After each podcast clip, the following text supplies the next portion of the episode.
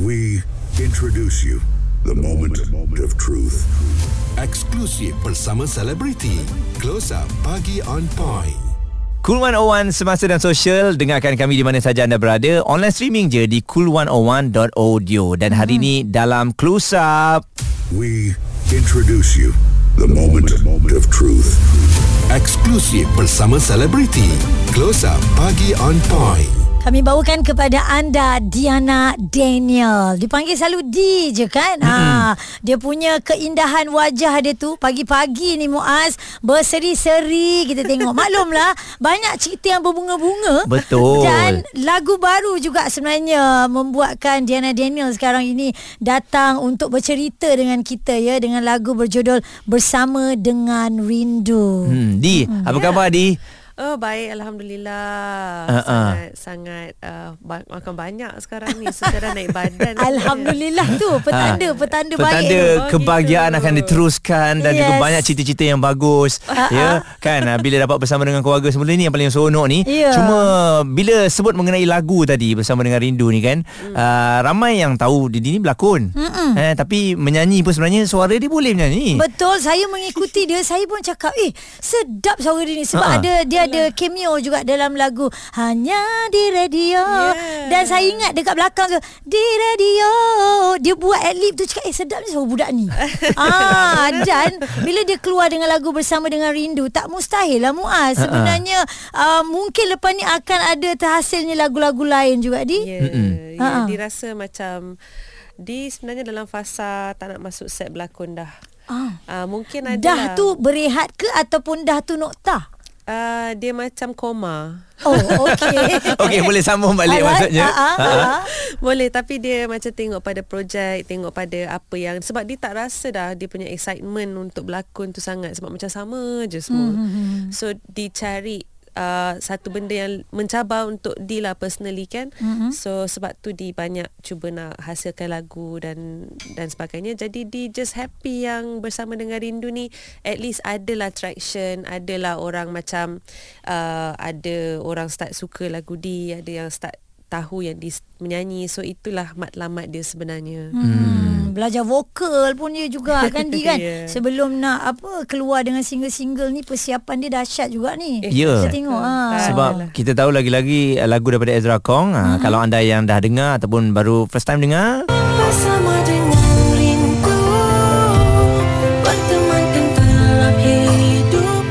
Ya video klipnya pun dah siap eh memang nice sangat. Jadi mungkin lagu ni cerita mengenai apa bersama dengan Rindu? Actually sebelum kita continue Kita orang baru je keluarkan versi yang kedua Ha. uh, Music video Oh. Yang actually Farid uh, feature dalam music video tu Okey, maknanya itu kedua. Sebenarnya itulah yang original Sepatutnya. ah, Sebelum Oh. berlakunya segala drama-drama Ah, ah, ah, Sebenarnya saya ambil Farid yang berlakon Untuk saya punya music video tu Oh. Tapi uh, disebabkan hal-hal uh, personal yang berlaku tu saya tak nak lah. Saya rasa kalau setengah orang dia keluarkan je hmm. untuk dapatkan orang kata Viewers tinggi tu, ha, berarti, ha. Tapi saya tak reti nak buat benda-benda macam tu. Jadi Bukan konten lah sebenarnya. Bukan. Ah, saya takut benda tu akan backlash balik. Mm-mm. So saya berbincang dengan uh, Universal dan saya cakap saya kena reshoot balik music video tu. Jadi bila kita dah ghostan, mm-hmm. uh, so saya dah boleh keluarkan lah versi yang pertama yang sepatutnya kita orang keluarkan. Ah, dan sebenarnya saya rasa Muaz bila dia dia ghostan dia keluarkan versi pertama viewers tu lagi mantap sebenarnya kan Ah, betul eh. Dia ada kesinambungan ke? Okey, kejap lagi kita akan uh, kongsikan adakah dua video klip ni ada kesinambungan sequel, prequel ataupun sama eh? Okey, dengarkan kami close up di Kulon Owan semasa dan sosial. Pagi on Point Cool 101 bersama Haiza dan Muaz. Kulon Owan pagi on point Haiza Muaz hari ini special kami bawakan kepada anda close up bersama dengan Diana Daniel seorang pelakon, seorang penyanyi, seorang model. Ah, dia ni dah buat iklan pun daripada kecil juga sebenarnya kan. Introduce you the moment of truth. Eksklusif bersama selebriti. Close Up Pagi on Point. Yep, orang yang lawa Haiza. Ah, memang macam tu lah. Lain lah macam kita ni. Macam eh, macam kita masa kecil tu tak boleh jual ke?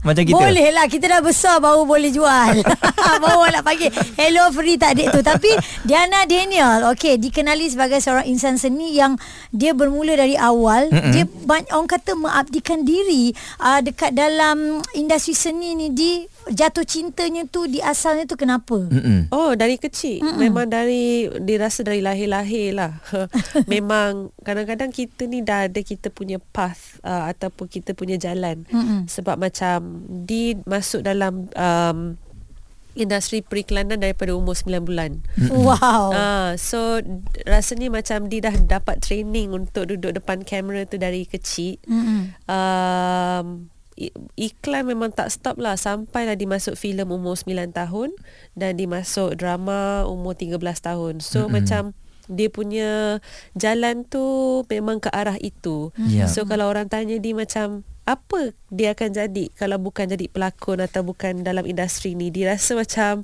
dia tak ada jawapan. Hmm.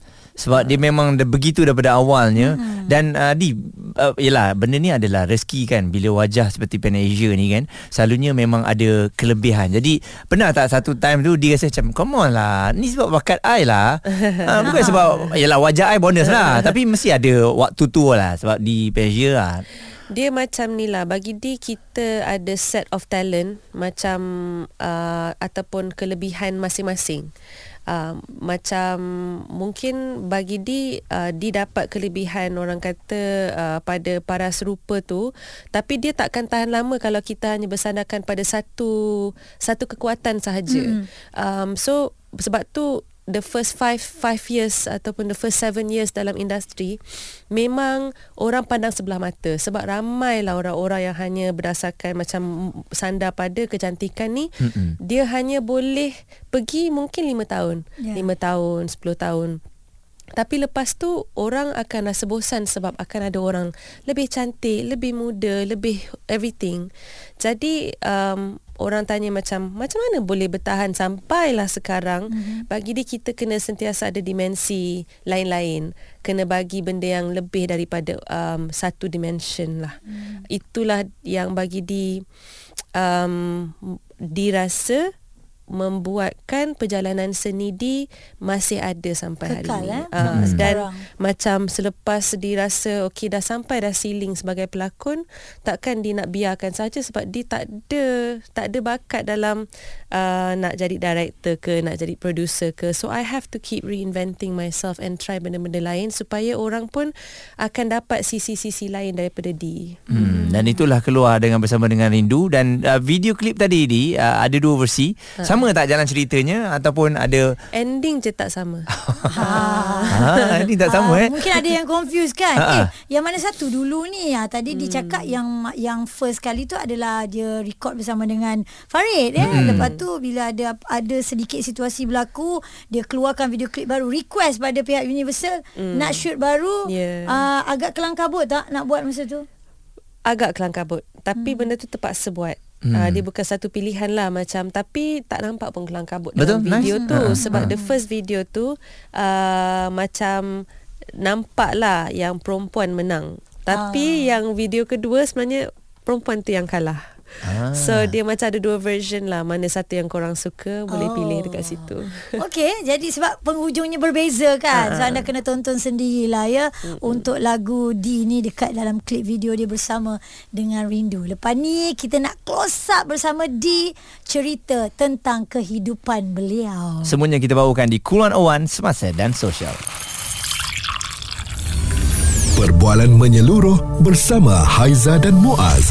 Pagi on point, cool 101. Semasa dan Social. We introduce you the moment of truth.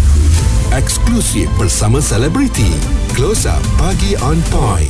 Ya, kami masih di sini Haiza Muaz dan juga Diana Daniel uh, yang mana anda suka dengan lagu ni ada berkaitan dengan hidup anda. Bersama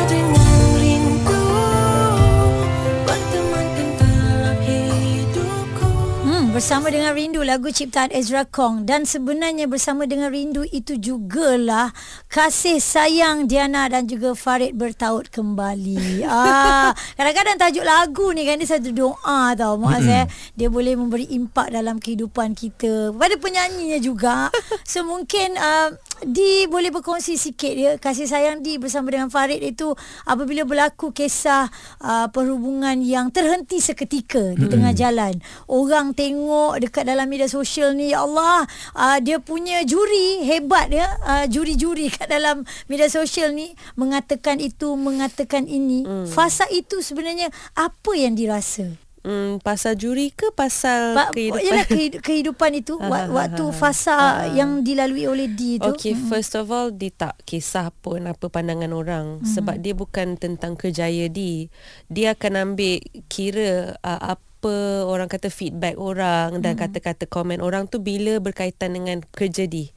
Tapi bila berkaitan dengan my personal life, dia memang jenis yang agak uh, hati kering if kita cakap pasal feedback orang lah sebab uh, orang hanya boleh uh, bagi pendapat tapi hmm. mereka bukan melalui kehidupan tu uh, bersama dengan kita hmm. jadi bila orang nasihat rujuklah balik uh, baguslah tinggalkan apa bagi tu bagi di itu hanya projection diorang sahaja hmm. tapi keputusan tu hanya pada diri kita sahaja yang kita tahu apa yang terbaik jadi back to apa orang kata why how when sebenarnya benda tu agak peribadi lah bagi di kenapa dan apa perasaan sebab in terms of kita cakap pasal perpisahan ni sebagai seorang ibu benda tu bukan benda yang uh, senang kita nak buat keputusan untuk macam okeylah saya nak uh, I nak break up ah, dia hmm. bukan macam petik jari je. Macam Ah. dulu. Ah, dia Ha. bukan Ya. macam couple-couple dulu.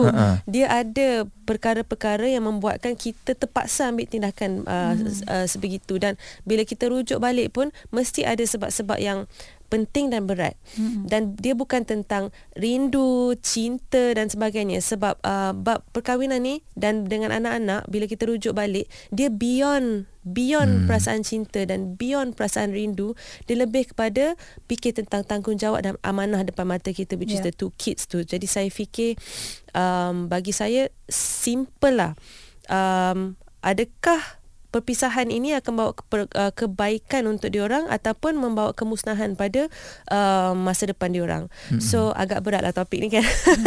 Tapi bagi di itu yang difikir sebab pada mulanya um, ada beberapa perkara yang membuatkan dia terpaksa uh, mengambil keputusan perpisahan. Tapi bila kita dah go through sebab um, uh, perpisahan tu berlaku pada bulan March. Hmm. dan bulan September lah berlakunya um, um, pe, apa tu Rujukan. rujukan, tu balik uh, jadi saya dengan Farid ni ada fasa yang ada sedikit perubahan yang berlaku dan ada banyak masa untuk kita orang tilik balik apa apa dan sebagainya. Membuatkan dia nampak uh, pe, mem, memperbaiki perhubungan tu adalah lebih bagus untuk anak-anak daripada kita berpisah. Hmm. So sebenarnya dia beyond kalau nak cakap pasal saya dengan Farid mungkin tak tahu balik. Ya. Sebab hanya diri kita berdua sahaja kan. Jadi dia Ya. tak ada tak ada um, reason yang berat Dia, lah dia tak ada sangkut paut dengan bagaimana ketekunan Farid untuk nak mengambil hati Tak ada, tak ada, tak balik ada. kan. Dia Ha. bukan pasal ambil hati dah. Betul, betul. Saya Ya. rasa hanya orang yang dah berkahwin dan mempunyai anak akan memahami apa yang dikata ni. Betul. Ya. Betul. Dia tak ada satu perkataan yang solid untuk kita nak bagi tahu kenapa aku patah balik dengan dia. Ya, ya. Ha, Ha, dan dia kan? bukan hanya cinta, rindu, Hmm. rasa macam Lebih daripada itulah. Tak, tak. Dia tanggungjawab dan kita nak rasa uh, complete untuk anak-anak sebab anak saya dah 10 dan 8 tahun. Hmm. Muhammad hanya ada 6 ke 8 tahun je untuk fasa remaja ni Hmm. untuk merasa ada keluarga yang sempurna. Bukan sempurna lah sebab sempurna tu subjektif kan. Yep. Tapi ni maksudnya kita bergerak sebagai satu unit yang mana kita boleh uh, tak, kita boleh bantu dia untuk go through fasa-fasa yang susah sukar untuk dia sebab fasa remaja ni sangat sukar untuk Betul. budak-budak kan jadi kalau kita satu unit kita boleh selesaikan masalah bersama kita boleh bantu dia untuk go through life bersama sebelum dia jadi seorang um, dewasa bagi dia itulah yang terbaik Mm-mm. Dan Paling kebetulan uh, saya dengan Haiza waktu tu kita ada pergi satu tempat permainan lah. Kita terjumpa Farid masa tu Ya. dengan anak Di. Betul. Dia dia Muhammad, rasa kan? dia rasa pincang sebab saya nampak Farid dengan dua kids tu je. Ya, dia, kan? dia, dia tak ada. So rasa, rasa Tak jauh di surat hati kami Masa tu tengok kesian uh, Muhammad kan Sebab dia tengah main bola kan. Uh, Kalau lah Masa tu kita fikir Kalau lah dia bergabung balik ni Alhamdulillah bagus. Tak ya. Bila korang bergabung balik tu Kita macam terkejut juga. Kita macam Kita Eh kita baru cakap hari tu Ah, ah, kan? Perkataannya adalah Alhamdulillah. Alhamdulillah. Ah, Dan Ah, ah. kita, kita nampak lah Anak-anak ni bila Yelah situasi berlaku ni Dia takkan pernah faham pun. Betul tak dia eh? Jadi bila dia dilepaskan Bermain dengan anak-anak kita Anak Waktu kita, tu Mas betul. eh, Kita rasa macam oh, Budak-budak dia nak enjoy Dengan dia punya Betul. life Dan uh, kita um, Boleh anggap perkara ini Adalah kedua ibu bapa lah Itu mainkan peranan yang penting Dan tidak pentingkan diri Sebenarnya eh. Ini yang ada pada Di dan juga Farid lah eh. Okey. Semuanya kita dah kongsikan dengan anda. Anda dah dapat jawapannya ya dan kejap lagi kita akan terus bersama dengan Dana Daniel. Uh-huh. Secara close up kita bawakan untuk anda di Kuluan Owan Semasa dan Sosial. We introduce you the moment of truth. Eksklusif bersama selebriti. Close Up Pagi on Point. Haizan Muaz di Cool 101 Pagi on Point Stream aplikasi Audio Plus Untuk dengarkan kami ini Catch Up Special Istimewa bersama dengan Diana Daniel We introduce you the moment of truth. Eksklusif bersama selebriti. Close Up Pagi on Point. Yap, Diana Daniel masih lagi bersama dengan kita selain daripada bersama dengan Rindu yang uh, sekarang ni anda boleh uh, dengar kan uh, di Ya. semua platform dan juga di radio kita pun dah main kan. Mhm. Mm-hmm. Jadi di mungkin um, tadi awak kata berlakon dah sampai satu tahap yang okay that- that's it berehat seketika. Koma Koma, Koma, uh, menyanyi dan um, sekarang ni fokusnya menyanyi dan juga keluarga lah kot kan Business. untuk anak-anak bisnes. Ah, dia buat apa sekarang? Ada. So di tengah uh, tengah nak mem, mana tengah create a few businesses. Mm-mm. So kita tengok sejauh mana nanti bisnes tu akan berkembang sebab uh, bagi dia dia memang jenis planner lah Dia bukan jenis buat-buat-buat baru fikir Because I like something yang long term mm-hmm. So ada beberapa businesses yang di tengah create sekarang InsyaAllah Dengan uh, orang kata campuran yang betul mungkin dia akan jadi satu um, benda yang dia akan fokus lagi lah untuk the next 10 15 years. Dia tengah R&D lah sekarang ni eh. Tengah masak sesuatu ni. Hmm, Tapi masak. bila cerita pasal masak ni Muaz Aizah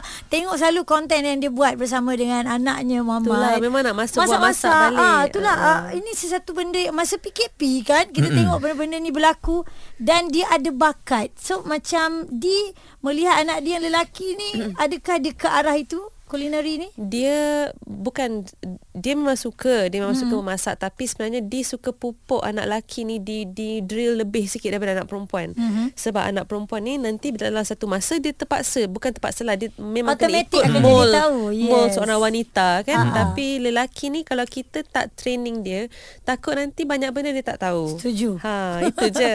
So macam tak nak dia terlalu uh, macam blur dari segi nak handle management rumah dan sebagainya. Dia kena lebih tahulah bagi uh-huh. dia. So itu yang di drill dia lebih daripada Aurora. Kalau orang tengok Aurora macam duduk kat situ goyang kaki je kan. Ha.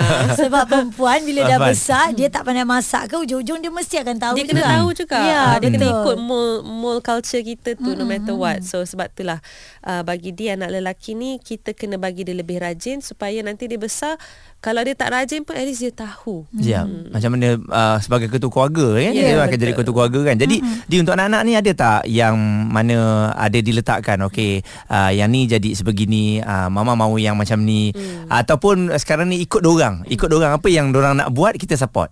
Macam dia tak adalah perfect sangat tapi kalau uh, apa tu ilmu agama tu mm-hmm. itu yang diterapkan macam banyak untuk diorang.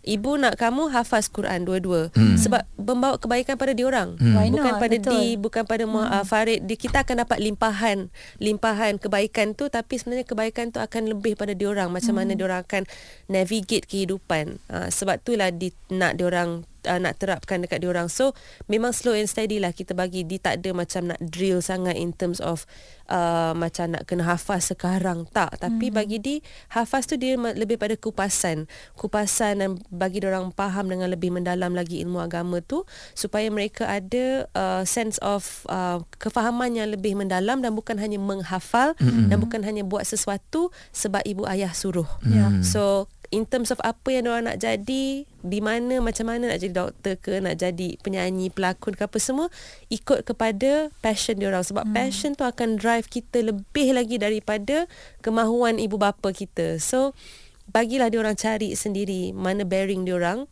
tapi um, yang ditahu kompas agama tu ada hmm. so memang dia orang takkan lost insyaallah itu paling penting lah ya dalam kehidupan jadi uh, boleh dikatakan uh, kehidupan di sekarang dah cukup sempurna bersama dengan keluarga macam Kembali bersama keluarga. cakap kesempurnaan tu lebih pada kita bersikap bersyukur dengan apa yang kita ada. Mm-hmm. Memang akan ada kekurangan dalam kehidupan kita. Setiap hari akan ada kekurangan dan kesilapan yang kita buat. Mm-hmm. Jadi kesempurnaan tu um, bila ada ahli keluarga kita yang um, dekat dan kita pun boleh berbakti, kita pun boleh give our love, kasih sayang dan kita boleh bagi orang kata um, pelajaran. Maksudnya hari-hari dia akan cuba nak bagi something new to my kids and cuba nak ajar dia orang benda-benda baru dan di dengan Farid pun cuba nak um, give each other um, a lot of guidance and love and and communication mm. yang baik dan itu yang membuatkan kesempurnaan tu um, terjadilah ataupun mm-hmm. tercipta. So mm-hmm. it's not easy. Every day is not easy. Tapi bila kita give all out to our family, kita akan rasa bahagia dan rasa cukup tu. ya yeah, betul Jadi uh, kita seronok bila dengar uh, apa yang dikongsikan pada hari ni Aizah kan. Hmm, Di sedikit lah Di. Waktu 2023 ni memang satu saya rasa tahun yang akan dikenang oleh diri keluarga. Di ada tak sebenarnya masa ni lah kita boleh kenal siapa kawan siapa lawan Di. Hmm. Waktu konflik tu sedang berlaku Di. Saya yakin ramai orang yang akan cuba menunjuk kebaikan, ada yang bawa ke arah yang lain. Ba- Bagaimana Di? Bagi dia lah lain apa Hmm. yang apa yang Muaz cakap tu Mm-mm. bagi dia itu bukan uh, apa yang terjadi pada dia Hmm. sebab tak ada orang-orang jahat ataupun orang-orang yang tunjukkan taring ke apa sebab dia tak banyak bercampur dengan orang hmm. dan dia tak lean ataupun dia tak cuba untuk berpaut pada orang untuk dapatkan kekuatan tu. Hmm. Dia memang dengan diri dia sendiri dan kawan-kawan baik dia yang circle dia sangat kecil dan kawan-kawan dia adalah staff-staff dia sendiri. Hmm. Uh, orang-orang yang memang dah tahu dah selok belok hari-hari di macam mana orang-orang yang sama juga yang duduk dengan di dan bertahan dengan di untuk beberapa bulan tu di tak ada circle yang besar jadi di tak dapat lah orang kata nak nak nak nampak betrayal tu apa semua benda cuma of course kita akan nampak permainan manusia Hmm. uh, orang yang suka ambil tahu orang yang suka bercerita bagi ambil kesempatan mungkin ya Benda tu normal. Mm-hmm. Uh, kita kena tahu manusia is tetap manusia. Tetap akan ada perangai-perangai macam tu. Cuma yeah. in terms of circle D, orang-orang yang sama yang ada dengan D since 5 7 years ago, ada juga orang-orang baru tapi dia orang adalah orang yang hati bersih, yang baik dan mm. tak ada masalah. So in Yeah. terms of kawan-kawan dan konflik dengan kawan-kawan tu tak ada. Mm-mm. Alhamdulillah sangat. Ah. Jadi kat sini kita nampak uh, di kat situ boleh menjaga jiwa sebenarnya kan kalau Ya. yeah. ha, kalau kita ialah bersama dengan orang yang mungkin agak toksik dan sebagainya Hmm. itu boleh membuatkan gangguan juga kepada kita Bagi kan. dia Ha. kalau kita cuba nak mencari um, kekuatan dengan manusia itu yang kita akan dapat Hmm. kesilapan tu. Mm-mm. tak boleh. Sebab benda ni uh, hanya Allah je. In terms of jodoh dan kekuatan memang Allah yang pegang. Yep. dan siapa yang kita jumpa kalau kita minta pada Allah nak jumpa orang-orang yang baik, orang yang boleh bagi kita ke arah yang betul, Allah akan temukan kita dengan orang yang betul. Hmm. Uh, tapi kita jangan terlalu mengharapkan manusia untuk menyelesaikan masalah untuk kita. Uh, itu yang dibelajar lah. Hmm. Baik perkongsian yang cukup hebat daripada Diana Daniel. Ada yang kita Berbeza tak lah tahu. cara Ah. kita berborak di sekarang eh. uh, daripada Aduh, kecil sampailah sekarang kematangannya memang kita nampak Betul. Uh, perubahannya jadi semoga apa yang dilakukan bersama keluarga keria anak-anak um, diberkati Amin. dan Itu. sentiasa dilindungi insyaallah Terima ya kasih. InsyaAllah. Terima kasih all the best. Ya betul. inilah namanya close up Yeah. ya, ah, ah. Untuk anda terus bersama kami Cool 101 Semasa dan Sosial. We introduce you the moment of truth. Eksklusif bersama selebriti. Close Up Pagi on Point.